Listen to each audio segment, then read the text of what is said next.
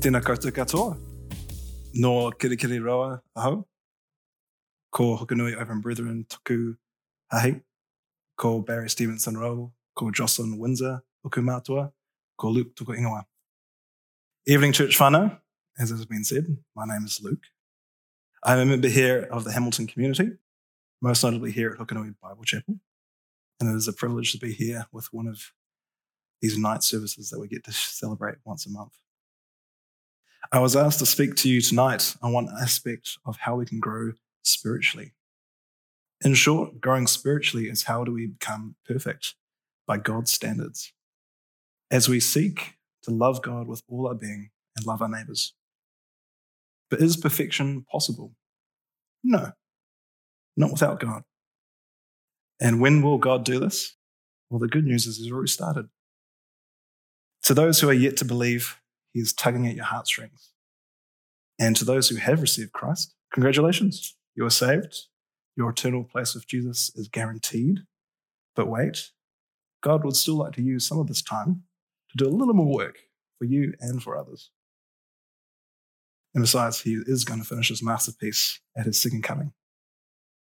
We see these truths and promises of being saved, hope in the future, and grow through trials, and the words of 1 Peter 1, verse 3 to 7.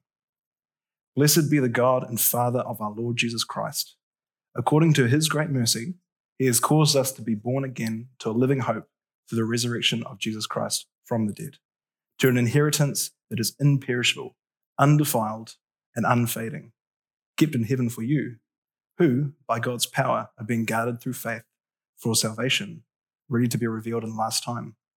In this you rejoice, though now for a little while, if necessary, you have been grieved by various trials, so that the tested genuineness of your faith, more precious than gold that perishes though it is tested by fire, may be found to result in praise and glory and honor at the revelation of Jesus Christ. And more commonly quoted, Philippians 1 verse 6 and 9 to 10. And I am sure of this, that he who began a good work in you will bring it to completion at the day of Jesus Christ. And it is my prayer that your love may abound more and more with knowledge and all discernment, so that you may approve what is excellent. So be pure and blameless for the day of Christ, filled with the fruit of righteousness that comes through Jesus Christ, to the glory and praise of God. So, in the meantime, how do we grow spiritually? Jesus and his spokespersons in the Old and New Testament speak on many different ways. In Acts 2, verse 42, the church grew together through fellowship, through devoting themselves to the apostles' teaching, through the breaking of bread and prayer. There is emphasis on practicing spiritual giftings such as service, teaching, hospitality, generosity, or manifesting the fruits of the Holy Spirit, such as joy or suiting up in the armor of God. Mentoring, fasting, lamenting, and singing also take importance. One of our founding fathers, Paul, he, like he encourages all of us believers to do, told his mentee Timothy not to neglect his giftings, but to practice and maintain them. Why? First Timothy, Timothy 4, verse 15 to 16. Practice these things, immerse yourself in them, so that all may see your progress. Keep a close watch on yourself and on your teaching. Persist in this, for by doing so, you will save both yourself and your hearers. You may be surprised that this practice of these things may well be the difference between a victory and a defeat for both you and those around you. So, which of these methods of spiritual growth are we actually going to talk on? None of them. You can all go home, actually. Um, we instead turn to the practice we all know how to do and enjoy doing. But often we don't, we often fail to take the full advantage of this opportunity. This is the practice of celebration. Not commonly referred to as a spiritual discipline, its practice and habit formation nonetheless is important in our journey with God. New Zealand has recently been blessed to celebrate a number of these occasions. We have Easter, Waitangi Day. We have Prince Philip's funeral. We have Anzac Day. We have our term and semester breaks. Woo! As well as a few recurring funerals, engagements, and weddings. There's a few of us there. What is the significance of these festivities for us and for God? Celebration with a focus on God is an opportunity to one, remember, and two, be thankful for Christ.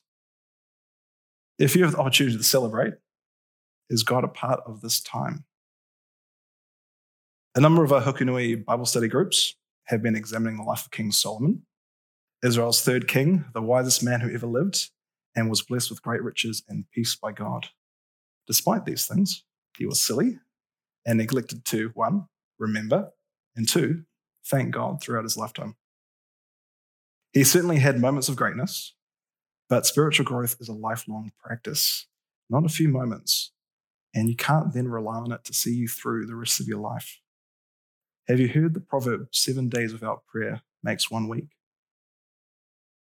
One moment in Solomon's life when he and Israel got it right was the construction of the temple in Jerusalem. God said, I will dwell among my people. I will be close and bestow my blessing on them. And so when Israelites finished the temple, Solomon invites all the leaders, all the people, and even the foreigners to Israel in Jerusalem to its dedication. It is a grand celebration. The festivities last about seven days. There is music, teaching, prayer, worship. Solomon leads a number of speeches to glorify God, to bless the people, to remind people of God's promises and his warnings. And God responds to his people. In fact, on the first day, his presence as a cloud of smoke, fire, and glory fills the temple so that the priests cannot minister to him as is their purpose. And it ends in 1 King 8, verse 66. On the eighth day, he, Solomon, sent the people away, and they blessed the king and went to their homes, joyful and glad of heart for all the goodness that the Lord had shown to David his servant and to Israel his people. This celebration had it all. The people remembered God, his words, were thankful to him, and there was a witness to this event. But Solomon didn't continue to practice one, remembrance, and two, thanksgiving. And his life became dangerously less effective for him and for God. Of note, this morning here at Hukanui, we heard from our brother Mikey as he brought to us a message on the character of God, particularly around perce- perceiving him as both perfectly loving and perfectly holy. You can find this passage in 2 Samuel, verse uh, chapter 6, on the transport of the Ark of the Covenant. The father of Solomon, King David, and the Israelites made a mistake in remembering how to God was to be respected. But they learned, they remembered, celebration with thanksgiving followed, and this story is a witness of us as to how to learn about God to this day. This is why I encourage us to celebrate with a desire to one, remember, two, be thankful. Yes, you're going to hate me for that, by the way. So, in quick passing, what do these habits look like? To remember is an opportunity to recall the truths about God, refocusing our perspective on Him. God is why we're here, my family. Christmas can be often an excuse to spend big, yet Jesus is the reason for the season, as the saying goes. Waitangi Day can be seen as controversial, but did you know that at the dawn service, even the politicians and emergency servicemen were quoting Bible scriptures, singing worship songs on live TV, and before the day's festivities at Waitangi had even begun. And when God rested on the seventh day, he set it apart as holy, making Sabbath for man and not man for the Sabbath. We learn throughout Scripture that God, Jesus, encouraged his disciples to remember. They memorized songs, stories, Scripture, especially God's promises. He teaches us to revere them. Perhaps King David and the Israelites would have remembered how to honor God and transport the ark without needing anyone to die. Perhaps Solomon would not have worshipped any other gods if he had remembered. And in fact, in Deuteronomy 17, verse 18 to 20, God instructed the kings of Israel that each of them were to make a copy of the law and to meditate on it day and night. Did he remember? And the people of Israel were not exempt. When Israel celebrated, a significant part of this was the instruction of the next generation and those around him. When they asked, What does this mean, mother? or asking them, Do you know why this is important that we celebrate this, my son? It is an opportunity to teach, to bless, and to warn.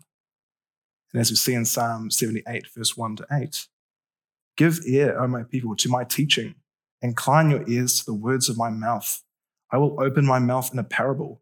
I will utter dark sayings from old, things that we have heard and known, that our fathers have told us. We will not hide them from our children, but tell to the coming generations the glorious deeds of the Lord and his might and the wonders that he has done. He established a testimony in Jacob and appointed a law in Israel, which he commanded our fathers to teach their children, that the next generation might know them, the children yet unborn, and arise and tell them to their children, so that they should set their hopes in God and not forget the works of God, but keep his commandments, and that they should not be like their fathers, a stubborn and rebellious generation, a generation whose hearts are not steadfast, whose spirit was not faithful to God. So I encourage you guys to be remember. Use these opportunities to remember God's blessings, pass these truths on to children, and for those who are single or don't have children yet, to fellow Christians and non Christians, friends and colleagues, tell others in your community how you last celebrated and why you celebrated. And secondly, celebration provides us with an opportunity to be thankful, a chance to be grateful for what God has done for us in the past, plus what he's doing in the present and the future. Colossians 3, verse 15 to 17 says, And let the peace of Christ rule in your hearts, to which indeed you were called in one body. And be thankful. Let the word of Christ dwell in you richly, teaching and admonishing one another in all wisdom, singing psalms and hymns and spiritual songs, with thanksgiving in your hearts to God. And whatever you do, in word or deed, to everything in the name of the Lord Jesus, giving thanks to God the Father through him. God is worthy to be praised. I am sure that when God filled the Jewish temple with fire, smoke, and glory, a number of the Jews recognized that he was worthy of praise as they quietly pissed their pants. For us, Jesus died to save us from our sins, ascribing to us, to himself, our praise for all eternity. Here's the reason we can celebrate daily, weekly, and at each event. I've been diagnosed with depression, and for a depressed person, let alone anyone, one of the best things we can do is go for a walk. And while we're walking, name all the things we can be thankful for.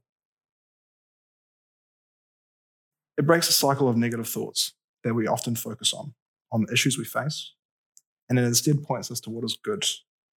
God knew that when we focus all our mind and soul on Him, that the other issues either fade away or become possible in His strength.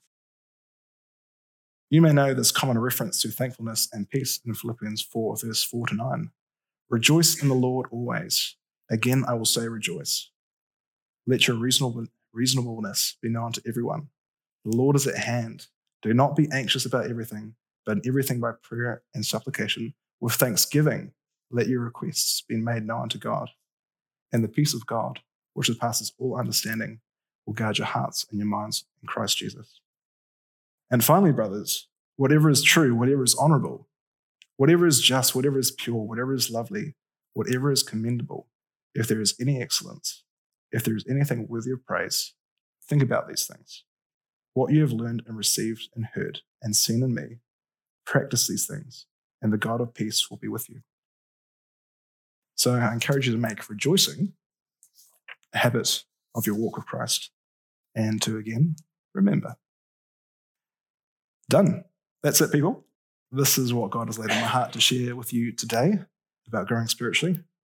Our Christian festivals, national holidays, weekly church services, and weddings, etc., are all these opportunities to practice celebrating for our Lord God to form habits of this remembrance to Thanksgiving. I do believe Mother's Day is next. I warned you. And I pray that as you repeat these steps, that they keep and grow you all the days of your life until Christ can call us home. So now let us celebrate. We have come to a time of communion. And it's an opportunity that Jesus himself instructed us in to grow spiritually. Jesus explains it here in Luke 22, verse 14 to 20. And when the hour came, he reclined at table, and the apostles with him. And he said to them, I have earnestly desired to eat this Passover meal with you before I suffer. For I tell you, I will not eat it again until it is fulfilled in the kingdom of God. And he took a cup, and when he had given thanks, he said, Take this and divide it amongst yourselves. For I tell you that from now on I will not drink of the fruit of the vine until the kingdom of God comes. And he took bread, And when he had given thanks, he broke it and gave it to them, saying, This is my body, which is given for you. Do this in remembrance of me. And likewise the cup after they had eaten, saying, This cup that is poured out for you is the new covenant in my blood. As he himself said, communion is a time we remember Christ's loving, albeit haunting, sacrifice. By a broken body on the cross and the shedding of blood, Jesus paid the ultimate price for our sins and the adoption as children of God. We celebrate God's wondrous gift as a church family together by the eating of the bread and the drinking of this juice. In doing so, we actually unite with Christians across the world, across the ages, who have done this since Jesus first taught them. And we will continue to do this until and into the kingdom of God. And as we read, Jesus himself will not take the bread or the cup again until we, the church, his bride, as he poetically names us, join him for the feast, the marriage feast of the Lamb in his coming kingdom. Revelations 19, verse 6 to 9. Then I heard what seemed to be the voice of a great multitude, like the roar of many waters, and like the sound of mighty peals of thunder, crying out, Hallelujah! For the Lord our God Almighty reigns. Let us rejoice and exult and give him the glory, for the marriage of the Lord has come, and his bride has made herself ready. It was granted her to clothe herself with fine linen, bright and pure, for the fine linen is the righteous deeds of the saints. And the angel said to me, Write this Blessed are those who are invited to the marriage supper of the Lamb. And he said to me, These are the true words of God. So thank you, church. Nā mihi nui for Maria. And tonight, communion is going to be done a little differently. It is organized into three tables around the room. Um, you are more than welcome to, in your own time, to go up to the tables, take bread, take juice, either come back to your chair at the table, take it, go somewhere else to take it, and while the band is going to be playing a little bit instrumental, spend some time with God. Bring your hearts before Him. And at some time, we'll call you back. But until then, thank you too.